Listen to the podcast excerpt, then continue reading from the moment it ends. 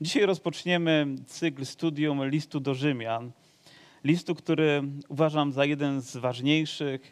Może nie wiem, czy powinienem tego użyć takiego stwierdzenia, że najważniejszy, bo myślę, że każde słowo jest ważne i jest potrzebne. Ale jest takie powiedzenie, które mówi, że wszystkie drogi prowadzą do, do Rzymu. Ukuło się to dlatego, że po prostu to Rzym wybudował wszystkie drogi, żeby zdobyć cały świat ówczesny. A więc y, patrząc tak geopolitycznie, w tamtych czasach było to najważniejsze miasto w ówczesnym czasie, na świecie, rządzące prawie całym imperium swoim, sięgającym tak daleko, że pewnie i nasze granice gdzieś zahaczało, a więc było to potężne miasto. Czy dzisiaj mamy odniesienie tak geopolityczne? Czy dzisiaj moglibyśmy powiedzieć, że jest tak strategiczne miasto, które ma takie samo znaczenie? Czy Bruksela ma takie znaczenie, czy Moskwa, czy może Waszyngton, albo jakieś inne miejsce, czy Warszawa? Czy Jerozolima? Myślę, że nie ma takiego miasta dzisiaj. Może nawet nie ma potrzeby, żeby takie miasto było, ponieważ my mamy o wiele inne potrzeby związane z naszym duchowym życiem. I dzisiaj nie potrzebujemy umieszczać Ewangelii tylko w jednym miejscu, ale potrzebujemy, żeby wszędzie Ewangelia była zwiastowana. I myślę, że taki też był cel tego listu. Choć został napisany w bardzo osobisty sposób do grupy ludzi wierzących, która znajdowała się w Rzymie, to dzisiaj staje się listem uniwersalnym dla każdego kościoła i niezwykle ważnym i cennym listem. Mam pytanie do Was. Powiedzcie mi, kto z Was w ciągu ostatniego tygodnia napisał osobiście taki starodawny, tradycyjny list? zakleił kopertę, nakleił znaczek, wrzucił do skrzynki i posłał. Kto z Was? Jedna osoba na sali to uczyniła. I mam nadzieję, że nie było to zeznanie podatkowe. Ale większość z nas dzisiaj posługuje się nieco inną formą. Wysyłamy SMS-y. Kto z Was wysłał SMS-a w tym tygodniu? Albo maila, albo w jakiejś innej formie, czy MMS-a, czy, czy emotki nawet, które są po prostu wyrazem jakichś emocji. Wystarczy jeden obrazek i wydaje się, że tak wiele mówi. Więc trudno nam jest zrozumieć czasami też, dlaczego taka forma literacka została użyta w tamtych czasach. Jeżeli tego nie zrozumiemy, to możemy też nie zrozumieć przesłania. Dawniej, dzieci drogie, pisało się listy. Tak moglibyśmy powiedzieć naszym wnukom. Ja pamiętam, gdy do nas przychodziły listy i biada było, gdy przyszedł na przykład listonosz i mówił, że ma telegram. O wtedy serce biło bardzo mocno. Dlatego, że telegram w 99% przynajmniej w naszym wypadku, był zwiastunem jakiegoś nieszczęścia, jakiejś tragedii, jakiejś sytuacji, która dotknęła kogoś bliskiego i już trzeba było szykować czarny garnitur, białą koszulę i krawat, żeby gdzieś pojechać i pożegnać bliską osobę. A więc jak widzicie, to w jakiś sposób też przekazujemy, nawet forma ma znaczenie, jak emocjonalnie odbieramy, jak podchodzimy, jak studiujemy, jaki przekaz ma dla nas. Ale list to po prostu list, ma pewną strukturę. Mnie w szkole szkole uczono, jak należy pisać listy, więc musi mieć początek, musi mieć rozwinięcie i musi mieć zakończenie. Was również tak uczono? A więc pisaliśmy listy. Droga mamusio, drogi tatusiu, gdzieś z wakacji i przyszli określoną sumę pieniędzy i to była treść i pozdrawiamy bardzo serdecznie zazwyczaj takie listy też się pisało, albo też inne. Niewielu z nas pewnie napisało list dłuższy niż na 3-4 strony formatu A4. Paweł napisał bardzo długi list jeden z dłuższych listów. I dzisiaj wydaje się to takie normalne, no przecież możemy napisać długi list, ale w tamtym czasie pisanie listów na papirusie, który był bardzo drogi, było też bardzo drogie, było bardzo cenne. Tak jak kiedyś nawet SMS-owanie było bardzo cenne i nie każdego było stać, żeby takiego SMS-a wysyłać, to wyobrażamy sobie, jak cenny był papirus, który był produkowany gdzieś tam w Egipcie na wyjątkowe potrzeby, a Paweł pisząc ten długi list, naprawdę długi list, był kosztowny. A więc wygląda na to, że bardzo mu zależało na tym, żeby ten list napisać i posłać. Ciekawą też rzeczą jest, że pisze ten list do zboru, którego nie zna. To znaczy wie, że to są ludzie wierzący, ale nie on założył ten zbór. Nie on był na ulicach Rzymu i zwiastował Ewangelię, a mimo to pisze do nich to przesłanie z nadzieją, że to słowo będzie im potrzebne. I tak też oczywiście się stało. To słowo zdobyło ich serca, przeszyło ich życie. Wiecie, że tak to słowo oddziałuje do dnia dzisiejszego. Gdybym mówił o pewnych emocjonalnych odniesieniach do mojego życia związanych z Bożym Słowem, to z pewnością dwa albo trzy takie wydarzenia utożsamiłbym ze studiowaniem listu do Rzymian bardzo osobiście go przeżyłem, bardzo głęboko, ale też ten list stał się mocnym fundamentem dla mojego życia i taki też był cel, by stał się dla tamtejszego zboru. Kto był odbiorcą tego, tego pisma? Wiemy, że ludzie wierzący, ale ludzie wierzący składali się z dwóch różnych grup. Byli to Żydzi i byli to poganie. A więc połączenie tych grup w jednym zborze nie zawsze było łatwo i tą sytuację Paweł próbuje też tam wyłuskać czy ujawnić w tym, jak można ją rozwiązywać, albo jak też wierzący Żydzi i wierzący poganie powinni, czy z pochodzenia poganie teraz w jedności z Chrystusem rozwiązywać. A więc gdy czytamy z takim zrozumieniem, nastawieniem, wiemy, że to przesłanie ma dla nas głębokie, głębokie znaczenie. Ale jak powstał ten zbór, skoro Paweł nie zwiastował Ewangelii? Ewangelii, czy Piotr się znalazł. Wiemy, że też był w Rzymie. Historia nam o tym donosi, ale najprawdopodobniej powstał w dniu, kiedy przyjechali ci pobożni Żydzi z Rzymu na święto, które miało miejsce w Jerozolimie i nazywało się Pięćdziesiątnica. Pamiętacie? Czytaliśmy o nim. I w dniu Pięćdziesiątnicy Duch Święty stąpił. Apostoł Piotr stanął i zaczął z wielką mocą zwiastować Ewangelię. A więc byli tam pobożni Żydzi, którzy przyjechali z Rzymu. Gmina wtedy żydowska w Rzymie liczyła około 40 tysięcy ludzi, a więc prawdopodobnie jakaś dość znacząca liczba liczba była również i tam, a więc wrócili do Rzymu już jako nowonarodzeni ludzie, ochrzczeni i tam zaczęli budować kościół, zaczęli budować zbór, który się zgromadzał. Nawet nie wiemy, jak był duży, ale wiemy, że był. Później dowiadujemy się też historii, że Żydzi zostali wygnani z Rzymu. A więc czy zbór przestał istnieć? Nie, nadal istniał, bo okazuje się, że i poganie zaczęli się nawracać i więc stanowili, stanowili jedność, a później, gdy Żydzi mogli powrócić za Nerona do Rzymu, to stanowili jedność już razem, a więc byli i wierzący Żydzi, i wierzący poganie, a więc trzeba było niektóre rzeczy nieco uporządkować, nauczyć ich współdziałania, współżycia, współsłużenia, współoddawania Bogu chwały. Dlatego, gdy Paweł zwraca się w tym liście, liście do, do Żydów i do Greków, do takich i do innych, to wiemy, dlaczego to robi. Wiemy, dlaczego te słowa w ten sposób padają.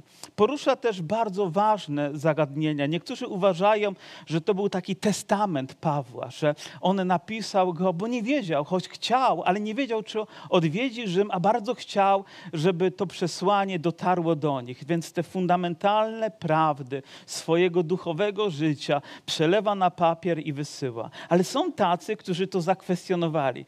To jak u nas w kościele, jak wszędzie, w każdym kościele. Są tacy, którzy mówią tak i są tacy, którzy mówią nie. Są ci, którzy będą za i ci, którzy mają nieco inne zdanie. A więc inni mówią, że niekoniecznie był to testament, bo Paweł nie o wszystkim mówił. Wiecie o czym na przykład nie mówi zbyt głęboko w liście do Rzymian? To właśnie mówił Janusz o pokucie czytając ten fragment, nie mamy jakichś wielkich odniesień do pokuty. Nie mamy też mowy na przykład o chrzcie, tak, zbyt wiele. Nie mamy mowy o wieczerzy pańskiej, a więc trudno powiedzieć, żeby Paweł pisał jakiś wielki esej duchowy albo wielką rozprawę teologiczną, nie poruszając tak ważnych zagadnień dla chrześcijan, a więc po prostu kieruje te słowa, które są im w tym momencie potrzebne, a oprócz tego jeszcze wiele innych listów. A więc list jest czymś bardzo osobistym. Kiedyś pewien mądry człowiek napisał: Każdy wyraża swoją duszę w listach.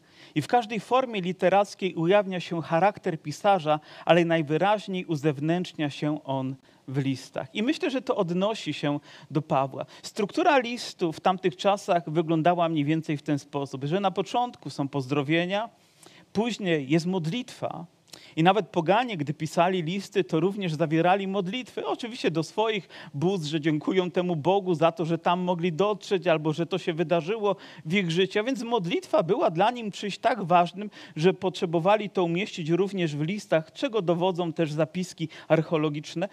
I, i podziękowania e, to kolejny punkt, i później szczególna treść, i znowu jakieś osobiste podziękowania, które z tego, z tego mm, wynikają, że ktoś osobiście dziękuję temu albo innemu. I na końcu listu do Rzymian też takie podziękowania są umieszczone. Inne rzeczy będziemy odkrywać studiując razem to słowo. A więc wiemy, że Paweł gdzieś pod koniec lat 50., czyli pierwszego wieku lat 50., pisze ten list. Niektórzy uważają, że pisze go z Koryntu do, do Rzymu. Nie wiem, czy to jest naukowo udowodnione, ale tak przynajmniej się podaje, że pisze i do wierzących Żydów, i do wierzących pogan, czy wywodzących się wtedy z pogan, no bo są już wierzącymi, więc myślę, że poganami przestali być w tym dosłownym znaczeniu, stali się chrześcijanami, a więc do takich i do takich chrześcijan pisze te wyjątkowe słowa, które są tak mocnym fundamentem. Wiecie, że kiedyś, gdy pewien zakonnik studiował to słowo, człowiek zagubiony w swoim duchowym życiu, człowiek, który chciał do czegoś dojść, a nigdy nie mógł do tego dojść. Zawsze chciał coś osiągnąć w relacji z Bogiem, ale zawsze to było przed nim i nie było to w nim. A więc zanurzył się w studiowaniu Bożego Słowa i akurat zaczął studiować list do Rzymian. I natrafił na fragmenty, które mówią o tym, że człowiek jest zbawiony tylko z łaski. I nawrócił się. Pamiętacie, jak miał na imię? Marcin Luther.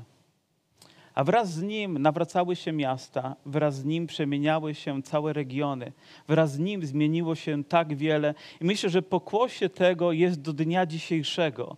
Może pokłosiem tego jest, że kolejne nurty reformacji poszły dalej.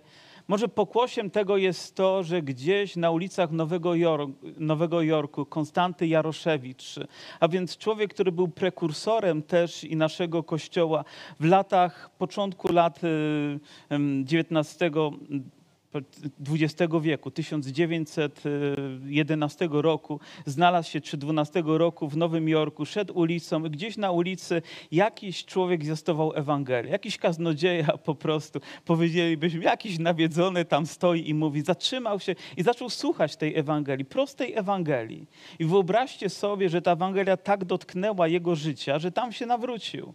Poszedł do szkoły biblijnej, zaczął duchowo wzrastać. Bóg położył mu szczególne brzemię, by wrócił do Polski. Pojechał tam za chlebem, pojechał, żeby spełnić swój amerykański sen, żeby się dorobić, ale Bóg powiedział: Nie, będziesz wracać do Polski i tam zwiastować Ewangelię. Zwrócił na Białostoczczyznę i tam zaczął zwiastować Ewangelię. Wiecie, dlaczego to mówię? Mówię to dlatego, że tam w Rzymie garstka ludzi uwierzyła. Tak, gdy przyjechała do Jerozolimy, tam zaniosła Ewangelię i powstał zbór, co wydaje się tak trudne w takim środowisku. I tutaj na wschodzie jeden człowiek przywozi do domu, gdzieś na Białostoczczyznę, teren bardzo biedny i trudny, bo bardzo religijny, Ewangelię, prostą Ewangelię. W jego domu zaczynają się odbywać nabożeństwa. Jest to początek XX wieku. Nim wybuchła druga wojna wojna światowa, a więc 39 rok, było 80 zborów, liczących czasami więcej niż nasz zbór, mających orkiestrę, mających służby, mających szkoły biblijne. Tak niewiele czasu, a tak wiele może się wydarzyć, bo Ewangelia ma moc przemieniać życie ludzi. Jakże chciałbym, by ta sama Ewangelia, taka fundamentalna, taka pewna, prawdziwa, pełna mocy i dzisiaj dotknęła naszych serc, gdy będziemy wspólnie razem odkrywać to słowo, będziemy przechodzić przez tą podróż, przez ten list. A więc widzimy, że Paweł na początku tego listu pisze oto tak. Paweł, sługa Jezusa Chrystusa, powołany na apostoła, wyznaczony do zwiastowania Ewangelii Bożej. Słowo sługa w naszym rozumieniu to służący, to ktoś, kto pełni jakąś funkcję w domu, później wraca do swojego i robi co chce. Ale Paweł tutaj określa to słowo sługa głębszym słowem pochodzącym z języka greckiego oznaczającego niewolnika. Jest różnica między niewolnikiem a sługą, prawda? Ponieważ niewolnik to ktoś, kto został całkowicie podporządkowany swojemu Panu. I tutaj, gdy będzie padało słowo Pan, ono określane jest słowem Kyrios, a więc kogoś, kto ma całkowitą władzę nad kimś, kto jest tym niewolnikiem, tym, do kogo on należy, a więc mamy Pana i mamy niewolnika. Słowo niewolnik oznacza, że ktoś został zniewolony, prawda? Przynajmniej tak rozumiemy. Ktoś pojechał do Afryki, złapał kogoś, później przywiózł do Stanów Zjednoczonych, sprzedał i stał się niewolnikiem niewolnikiem, tragiczna rzecz, ale w Izraelu można też było stać się niewolnikiem z własnej woli. Ktoś, kto widział dobrego Pana, jakoś nie układało mu się w życiu, nie miał może nawet pomysłu na to, jak zarabiać pieniądze, upraszczam to nieco, ale może też oddaje się w niewolę po to, żeby normalnie funkcjonować. Można było to samemu zrobić. A Paweł z własnej woli stał się niewolnikiem Chrystusa. Podjął taką decyzję, że chce należeć tylko do Niego. W tym momencie również zadeklarował, że umarł stary Szaweł, a teraz jest Paweł podporządkowany swojemu Panu, którym jest Jezus Chrystus, który jest Jego Panem.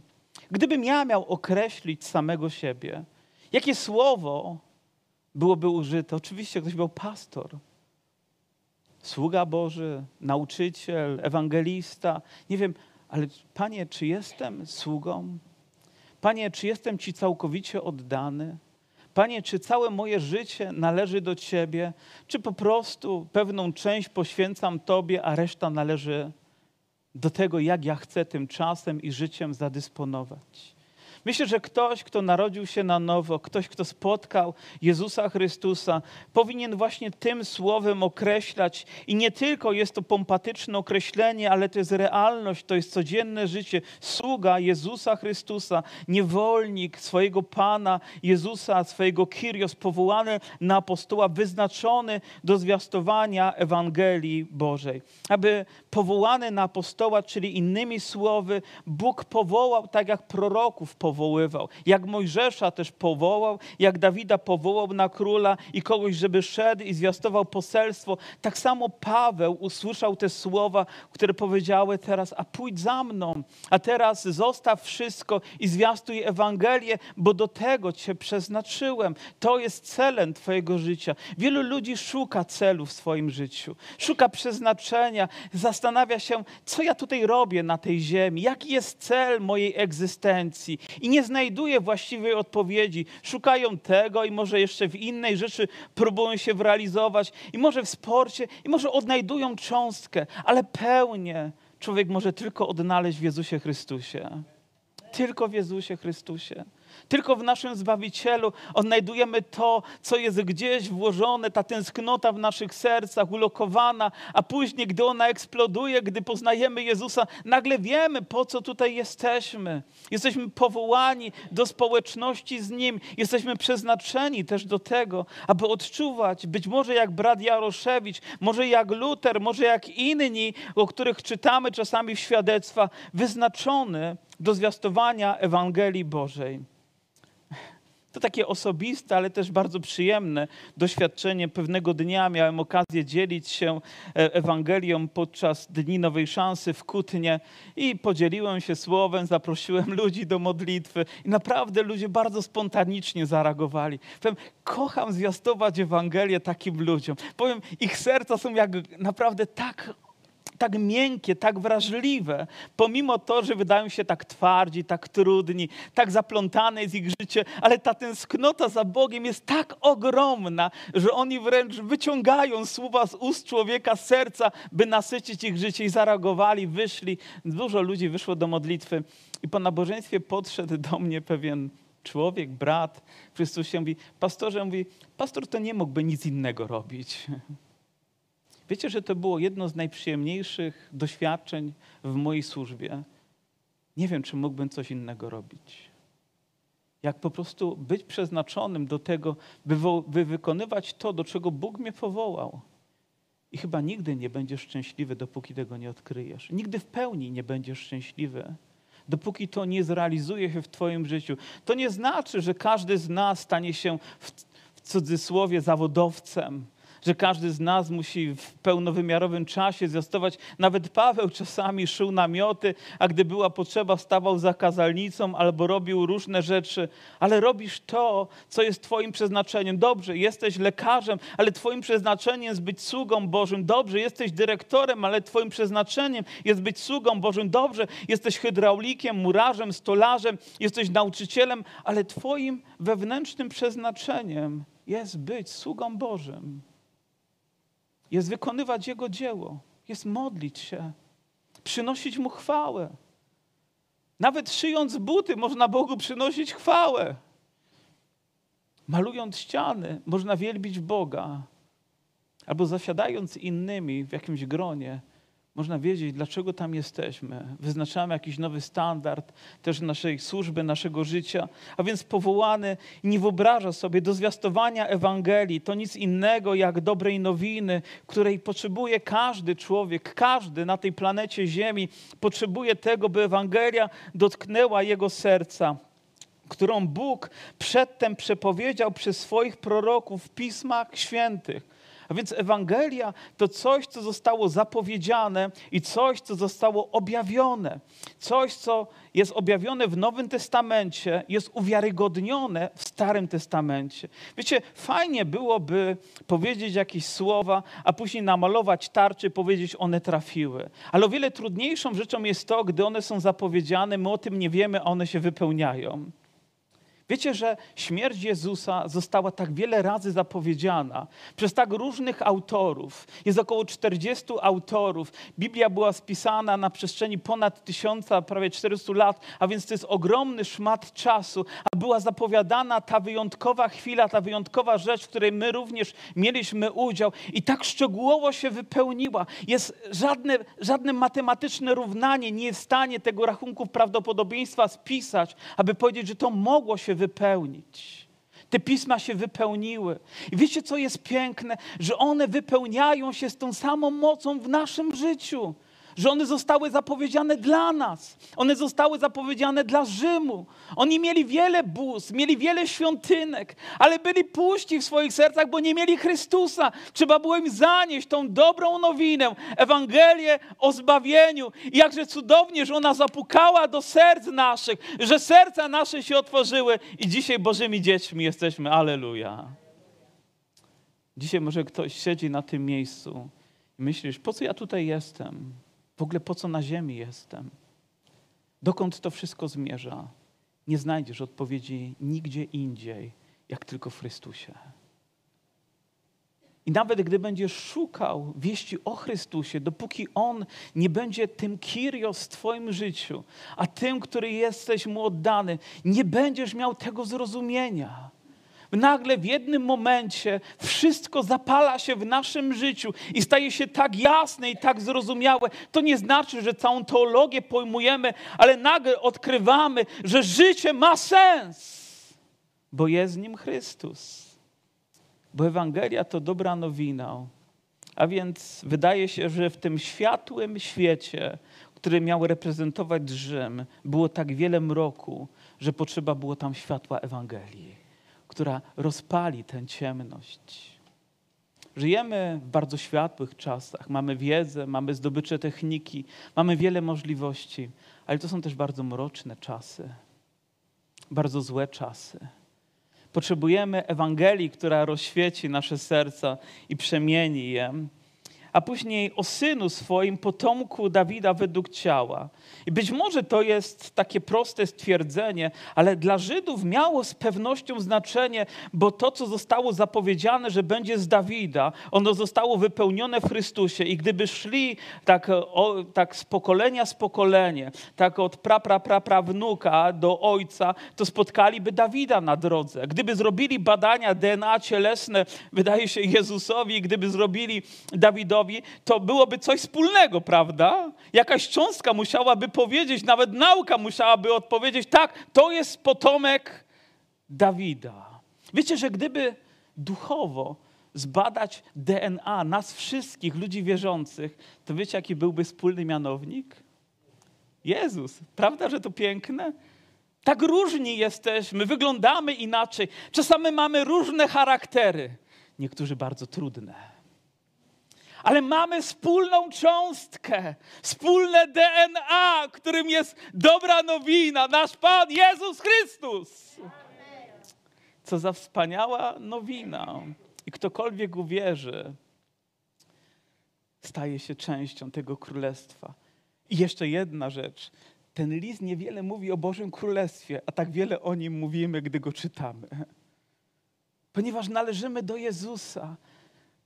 Wiecie, dlaczego dla nas też to miałoby takie znaczenie? Powiem, wyobraźmy sobie taką sytuację, że oto dowiadujemy się, że ktoś z naszych przodków daleko, daleko, zostawił ogromną fortunę, która dzisiaj warta jest ile? 100 milionów. Dobra suma? Tak na początek. 100 milionów. Dziękuję bardzo. Niech będzie euro. Jeszcze więcej damy. Funt. Chociaż oni Brexit. Dobra, niech będzie bliżej. Euro. Powiedzmy, że to jest 100 milionów. A więc teraz musiałbyś udowodnić, że jesteś przodkiem, znaczy, że jesteś, że on był twoim przodkiem, że ty jesteś w linii, tak, tej rodzinnej. A więc idziesz po nicce do kłębka, do tych stu. Byłoby dla ciebie to tak ważne, żeby udowodnić, bo chciałbyś pójść pewnego dnia i zobaczyć, że na twoim koncie nie ma minus 3800, ale że jest 100 milionów euro. Ile to by się zboru wybudowało, nie? Wtedy miałoby to znaczenie. A pomyślcie teraz tak, a czy duchowe znaczenie jest mniej ważne? Czy duchowe znaczenie jest mniej ważne? Czy nie powinniśmy dochodzić do tego, co właściwe? Sięgać po to, co jest też Bożym planem dla naszego życia, co zostało wypełnione, który według Ducha Uświęcenia został postanowiony Synem Bożym w mocy przez zmartwychwstanie o Jezusie Chrystusie, Panu naszym. To wszystko odnosi się do Jezusa. Jego moc zmartwychwstania działa nas, przez którego otrzymaliśmy łaskę i apostolstwo, abyśmy dla imienia Jego przywiedli do posłuszeństwa wiary wszystkie narody. I tu znowu pojawiają się kolejne słowa, które dla nas, chrześcijan, chrześcijan są kluczowe łaska. Łaską zbawieni jesteście. Łaska Boża to sprawia. To, gdzie jestem, to kim jestem. Tylko łaska Boża uczyniła mnie Bożym dzieckiem. Tylko łaska Boża sprawiła, że mogę prowadzić nowe życie. Bo to słowo oznacza w swojej definicji, że zostało mi coś darowane wbrew moim zasługom. Ja nie zasłużyłem na to, a zostało mi to darowane. Bo gdybym zasłużył na to, nie byłoby łaską. List do Efezjan mówi, łaską zbawieni jesteście i to nie z was, Boży to dar, nie z uczynków, aby się ktoś nie chlubił. Tak wielu ludzi w naszym kraju i pewnie Luter wcześniej również próbował zas zaspokoić potrzeby Boga, próbując być dla Niego wyjątkową osobą, dojść do tego wyjątkowego miejsca. Ale nie znajdziesz się tam, tylko łaska może Cię doprowadzić. Nie jesteś w stanie wspiąć się na wyżyny zbawienia, tylko łaska może Cię tam przenieść, może Cię tam teleportować, może uczynić to prawdą w Twoim życiu. Więc gdy próbujesz nawet dojść do baptysterium, by się zanurzyć, mówi, o, będę tak przygotowany. Nie, Łaska Boża, która skutecznie działa w Tobie, może Cię tam doprowadzić. Łaska Boża może zmienić Twoje życie całkowicie. Czyż nie łaska Boża zmieniła Pawła? Tego człowieka, który zadał tyle bólu wierzącym ludziom. Czyż nie łaska Boża objawiona mu w Chrystusie sprawiła, że od tego dnia stał się innym człowiekiem? Czy on zasłużył na zbawienie? Nie, nie zasłużył na zbawienie zasłużył w oczach wielu ludzi na potępienie. I niektórzy nawet zbraniali się podejść, i on dobrze rozumiał, co to jest. Mówi apostolstwo i posłanie, abyśmy przywiedli dla imienia Jego, mówi i posłuszeństwa wszystkie narody. I rzeczywiście celem Ewangelii jest, by była zwiastowana na całym obszarze ziemi. A Biblia mówi, a wtedy nadejdzie. Więc może lepiej nie zwiastować, nie? Może jeszcze trochę czasu nam zostanie. Dzisiaj są jeszcze nacje, są jeszcze ludy, są jeszcze języki, które wciąż potrzebują usłyszeć Ewangelię. Ale wiecie, to nie chodzi o tylko narody. Może to chodzi o naszych sąsiadów, może chodzi o naszych znajomych, może chodzi o naszych przyjaciół, może chodzi o naszych współpracowników. A więc, Panie, poślij tam apostoła. A Bóg mówi, już posłałem. Już nawet wybrałem sobie, tylko oporny jest. Bóg poprzez Ciebie chce zapukać do czyichś drzwi. Nie tylko Ewangelia zapukała do Ciebie przez kogoś, ale teraz Ty stajesz się tym, który ma posłać to dalej. Wśród których jesteście i Wy, powołani przez Jezusa Chrystusa.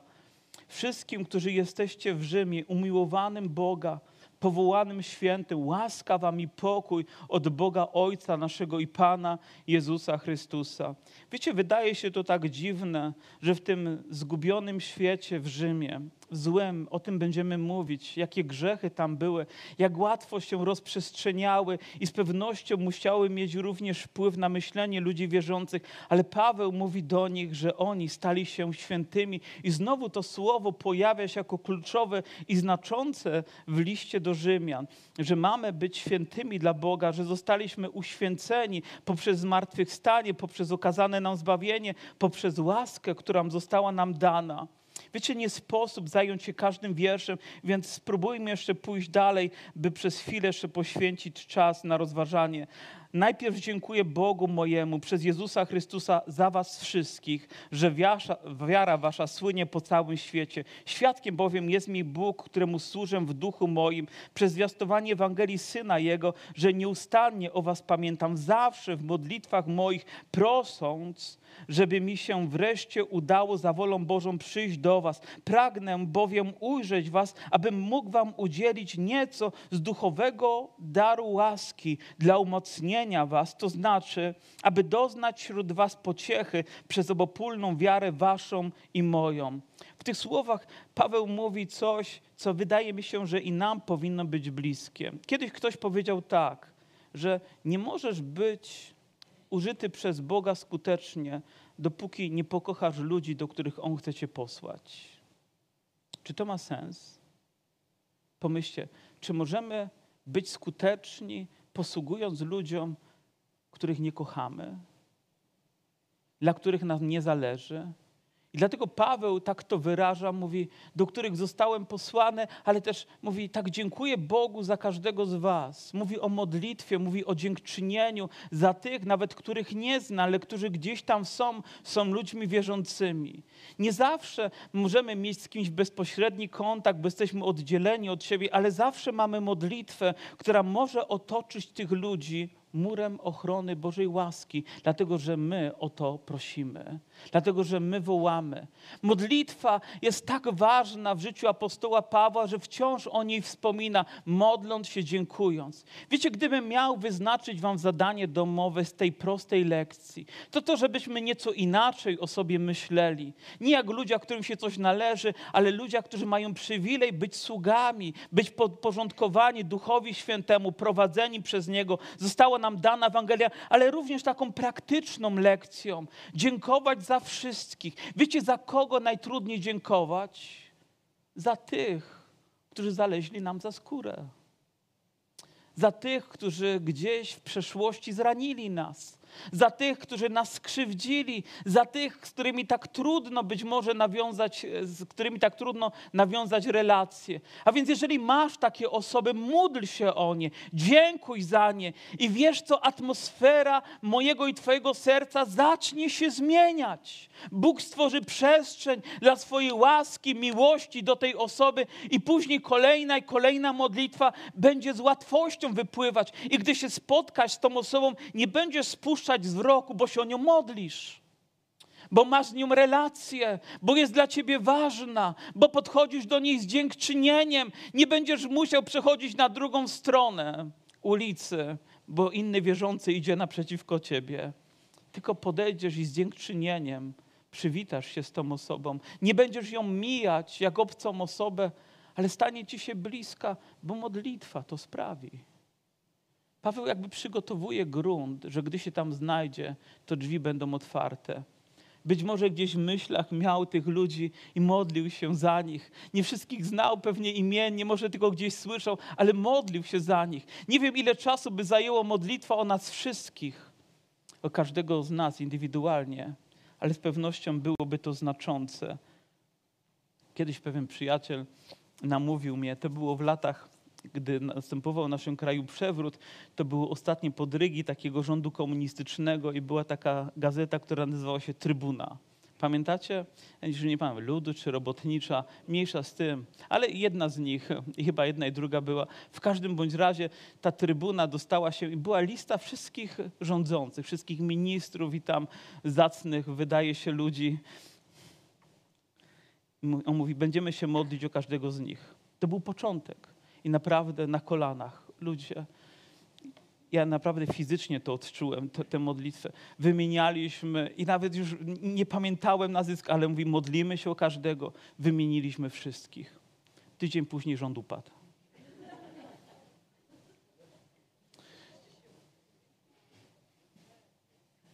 Bóg ma moc, naprawdę. Nie wiem, jak do tego się przyczyniła nasza modlitwa, ale wiem, że za wszystkich trzeba się modlić. I ten list nas do tego wzywa, rzuca nam ogromnym wyzwaniem, a później mówi, albowiem nie wstydzę się Ewangelii Chrystusowej, jest ona bowiem mocą Bożą ku zbawieniu każdego, kto wierzy, najpierw Żyda, potem Greka. Bo usprawiedliwienie Boże w niej bywa objawione z wiary w wiarę, jak napisano, a sprawiedliwy z wiary żyć będzie. I znowu pojawiają się nowe zagadnienia, które będziemy powtarzać i które będziemy ugruntowywać w naszym życiu. Usprawiedliwienie i wiara. Wiecie, jaką my mamy tendencję w naszym życiu do tego, że gdy chodzi o usprawiedliwienie, lubimy się sami usprawiedliwiać. Ja nawet to w szkole robiłem. Gdy człowiek, nie wiem, nie przyszedł jakiegoś dnia na lekcję i trzeba było przynieść usprawiedliwienie, a trudno było o tym powiedzieć ojcu, byłem na tyle elokwentny, żeby próbować. A jeżeli się do czegoś nie przygotowałem, to już nie pamiętam, ile ludzi się uśmierciło, ile przyczyn się wykazało, że nie było możliwości się uczyć. No po prostu kataklizm świata. Jarek nie mógł się przygotować na klasówkę. Czy ktoś z Was jest choć trochę do mnie podobny? Czy nie mamy tendencji do tego, żeby się sami usprawiedliwiać? Ale nie usprawiedliwimy siebie przed Bogiem. Nie będziesz mógł sięgnąć do tego arsenału, dopóki Bóg poprzez to, czego dokonał dla nas w Jezusie Chrystusie, nie powie Ci, jesteś usprawiedliwiony, jesteś święty, jesteś nowym stworzeniem. Stare przeminęło. Oto, czego Bóg dokonuje. On przemienia nasze życie, On przemienia nasze DNA. On wytycza nam nowe życie. Wiecie, że jedną z piękniejszych rzeczy, którą odkrył również Marcin Luther, było to, że został z łaski Bożej zbawiony i został usprawiedliwiony. Że nie musi już więcej składać tylko tych ludzkich ofiar, próbujących sobie zaskarbić przychylność nieba, ale został usprawiedliwiony. Myślę, że to ważne, byśmy również o siebie samych troszczyli się duchowo, wiedząc, ile zostało nam okazane w Jezusie Chrystusie. Każdy z Was, sięgając po to, czego Jezus dokonał dla nas, może powiedzieć: Tak, to wszystko jest prawdą, co dotyczy mojego starego życia, ale prawdą jest również, że poznałem Jezusa, a On mnie usprawiedliwił. I gdy staniemy kiedyś pewnego dnia przed Nim, to to, co się będzie liczyć, to nie nasze zasługi, nie to, co my dokonaliśmy, ale to, co On dokonał dla nas. On przyszedł dla nas po to, byśmy się stali tacy jak On. Prawda, że tak? Czyż to nie jest piękne? A więc mamy sprawiedliwość i również mamy wiarę. Wiara w naszym pojęciu czasami błędnie jest rozumiana, bo wiarę rozumiemy z czym? Z denominacją, z kościołem, z wyznaniem, że do jakiejś wiary ktoś się zapisał i do jakiejś sekty ktoś się zapisał. I być może tak jesteśmy postrzegani również przez ten świat, ale nie wiara to odnosi się coś do relacji z Bogiem, coś, co sprawia, że na nowo z Nim możemy mieć relacje, że odkrywamy w nim kogoś, kto jest nam bliski, kogoś, kto jest nam przychylny i troszczy się o nas i kocha nas. Ale wiara to też nic innego, jak to, co zrobił Paweł. Poddanie mu samego siebie i powiedzenie: Boże, ja Ci po prostu ufam. Podać Wam przykład wiary ze Starego Testamentu taką hipotetyczną sytuację. Gdzieś za siedmioma górami i kilkoma morzami, dawno, dawno temu w Samarii, był pewien król, który miał miasto, warowne miasto, ale przyszedł wróg i nie natarł na jego mury, ale okrążył je i odciął dopływ paliwa, jedzenia, wszystkiego. A więc im dłużej byli wewnątrz, tym było trudniej. Życie stawało się nieznośne, bo jedzenie stało się coraz droższe i droższe i droższe i droższe. Paliwo rosło, ceny rosły, wszystko rosło. W podobnych czasach żyjemy, prawda? Aż doszło do tego, że taką miskę gnojówki, zrobionej z byle czego. Za nią trzeba było zapłacić fortunę. I teraz wkraczam ja i mówię wam, wiecie co, nie kupujcie, ponieważ jutro za tą samą cenę kupicie jedzenia ile chcecie. Uwierzylibyście mi? I tym jest wiara. I tym jest wiara. Dzisiaj rzeczy wyglądają tak. Są być może nieznośne, ale Bóg mówi, ale zaufajcie mi. Kościele, zaufaj mi. Moja siostro, moje dziecko, zaufaj mi. Czyż nie na tym polega wiara? Mówi, a żyć będziesz.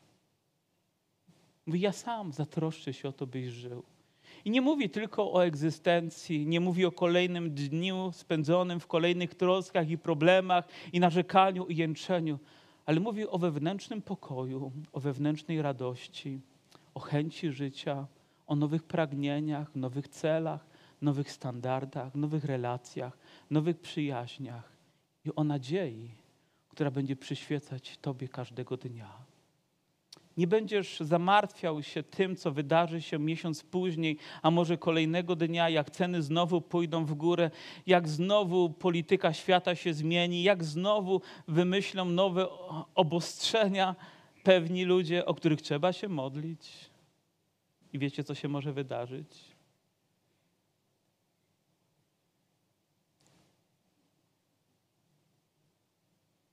Ale nowe życie sprawiedliwy z wiary, usprawiedliwiony, wierzący człowiek będzie żyć. I Bóg ci to gwarantuje. Gwarantuje ci jakość życia, gwarantuje ci pełnię życia, gwarantuje ci cel życia, gwarantuje ci sens życia, gwarantuje ci wewnętrzne szczęście, którego nie da ci nikt. Gwarantuje ci uwolnienie. Słowo zbawienie tak wiele obejmuje.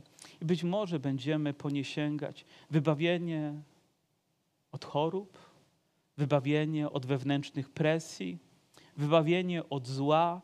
Ktoś kiedyś powiedział, że Ewangelia to jest jak antybiotyk w tym świecie. Chroni nas. Wiara chroni nas przed tym, co się dzieje, przed skażeniem, przed złem. Rzeczywiście Bóg ma tyle dobrych, wspaniałych rzeczy, mówi, a sprawiedliwy z wiary żyć będzie. Problem tylko w tym, że nie próbuj się usprawiedliwiać swoimi dobrymi uczynkami, ale przyjdź do Jezusa takim, jakim jesteś, a On cię usprawiedliwi.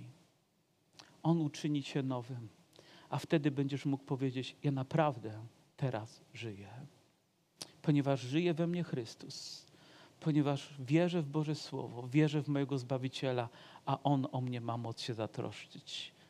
Czyż nie po to napisał Paweł listy do Rzymian, do tych ludzi żyjących w tym bogatym mieście, nawet nie wiedzących, co za chwilę ich czeka, ale przyjmujących te proste prawdy, które również w ich życiu mają moc wypełnić się i wypełniły się, a sprawiedliwy z wiary żyć będzie. I na podstawie Bożego Słowa i Twojej wiary, Twojej relacji, Twojego życia z Bogiem mogę Ci obiecać, że będzie to prawdą w Twoim życiu każdego dnia. Powstańmy.